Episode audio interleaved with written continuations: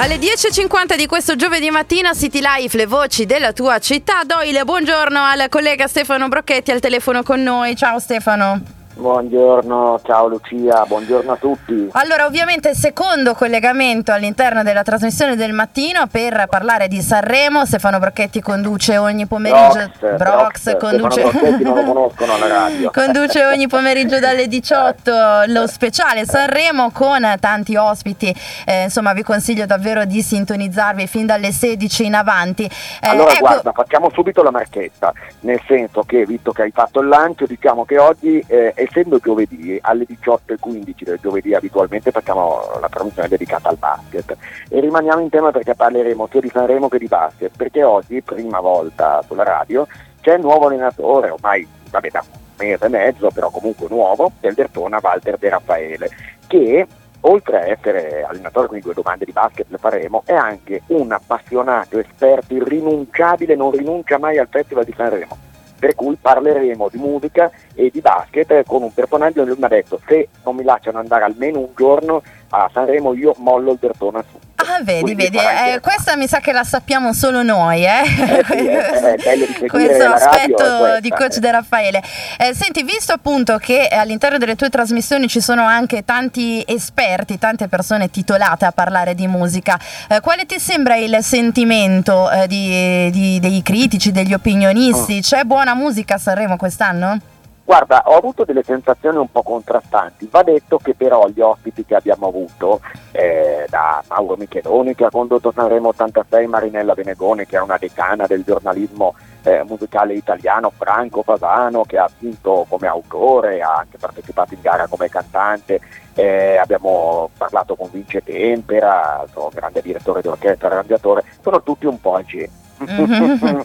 e quindi eh, a parte Franco Pavano che ha una visione apertissima anche sulla musica contemporanea al di là di ciò che a lui può piacere o meno nei modi in cui si realizza la musica ho sentito un po' di mh, poca apertura a quello che poi è la contemporaneità della musica al di là di quello che hanno detto comunque nel concreto queste persone la cosa che estrapoliamo e che comunque è percepibile, l'hanno detto tutti, e qui non c'entra niente il gusto, è più un festival bar che un Sanremo, perché Mm. ci sono tante canzoni piene di ritmo, eh, tante cosiddette tormentoni, eh, un solo, se vogliamo, questa ha ragione Marinella Venegoni, aspetto della musica contemporanea, pochi altri generi magari più cantautorali eccetera sono rappresentati solo marginalmente. E in effetti la fotografia può essere un po' parziale, però sicuramente è molto efficace perché sono canzoni che basta guardare come vanno le rilevazioni delle programmazioni delle radio di tutta Italia, eh, sono già lì a fare il botto e tantissime sono E poi ieri, ieri la contemporaneità ha vinto, no? Perché Geolier è stato premiato, anche tu stesso avevi detto che avresti Eh, espresso il voto radiofonico nei suoi confronti. Sì, eh, devo dire questo, eh, ieri c'era eh, il voto della, eh, delle radio, noi non abbiamo votato perché le sorteggiano, le radio nazionali ci sono e poi a rotazione Mhm. eh, ci sono le radio locali che le sorteggiano su una base territoriale, no? in modo da non rappresentare non so, tutte della Lombardia o tutte della Calabria, ecco, no? quindi eh, magari il prossimo giro toccherà a noi. Comunque, ehm, al netto di quello, la, la somma del televoto e del voto radiofonico ha prodotto Geolier, certamente Geolier eh, nelle radio non ha funzionato tantissimo lo scorso anno, pur essendo l'artista insieme a Tedua che ha venduto più dischi in Italia. Qui c'è molto il televoto e posso dire che gliel'hanno un po' apparecchiato, apparecchiato non Mm. intendo favorito, però subito dopo hanno cantato quelli di Mare Fuori. Ok.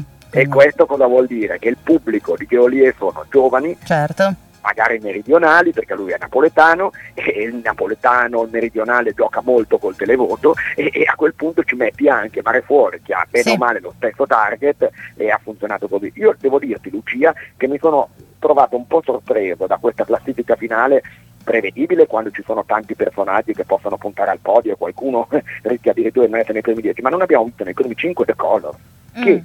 se tu vai sul panel di Tier 1 questa mattina, il rilevatore delle, eh, programmazioni radiofoniche che mette insieme tutto quello che va nelle radio italiane, mi sembra che loro ne monitorino oltre 200, eh, un ragazzo e una ragazza dei Colors è la canzone più suonata nelle radio italiane. Probabilmente le radio hanno detto non la votiamo, come ho detto io, noi non la votiamo perché intanto perché poi tanto, la tutti, eh, facciamo un'altra scelta. E alla fine boom, non è nei primi cinque. E infatti ah. l'abbiamo ascoltata anche noi in apertura di City Life, le voci della tua città. L'abbiamo nel, ascoltata, non l'abbiamo votata. eh, senti Brox ti lascio i tuoi impegni del mattino e per tutto il resto dei contenuti su Sanremo eh, dalle 16 in poi su Radio PNR eh, invito ecco, tutti gli ascoltatori a seguire le tue trasmissioni. Anche che dalle 16, scusa Lucia, perché lo citiamo una volta, c'è anche il nostro amico Antonio Vadalà, eh, collega siciliano che ci fa un paio di collegamenti al giorno e ci sarà Franco Fasano che fa un po' da mina vagante, lui quando è con qualcuno o quando ha un momento libero mi dice chiamami e lo buttiamo in diretta e raccontiamo due cose anche con E allora grazie, grazie, buon lavoro. Grazie, buon lavoro a tutti voi al mattino, un saluto agli ascoltatori, a dopo, ciao.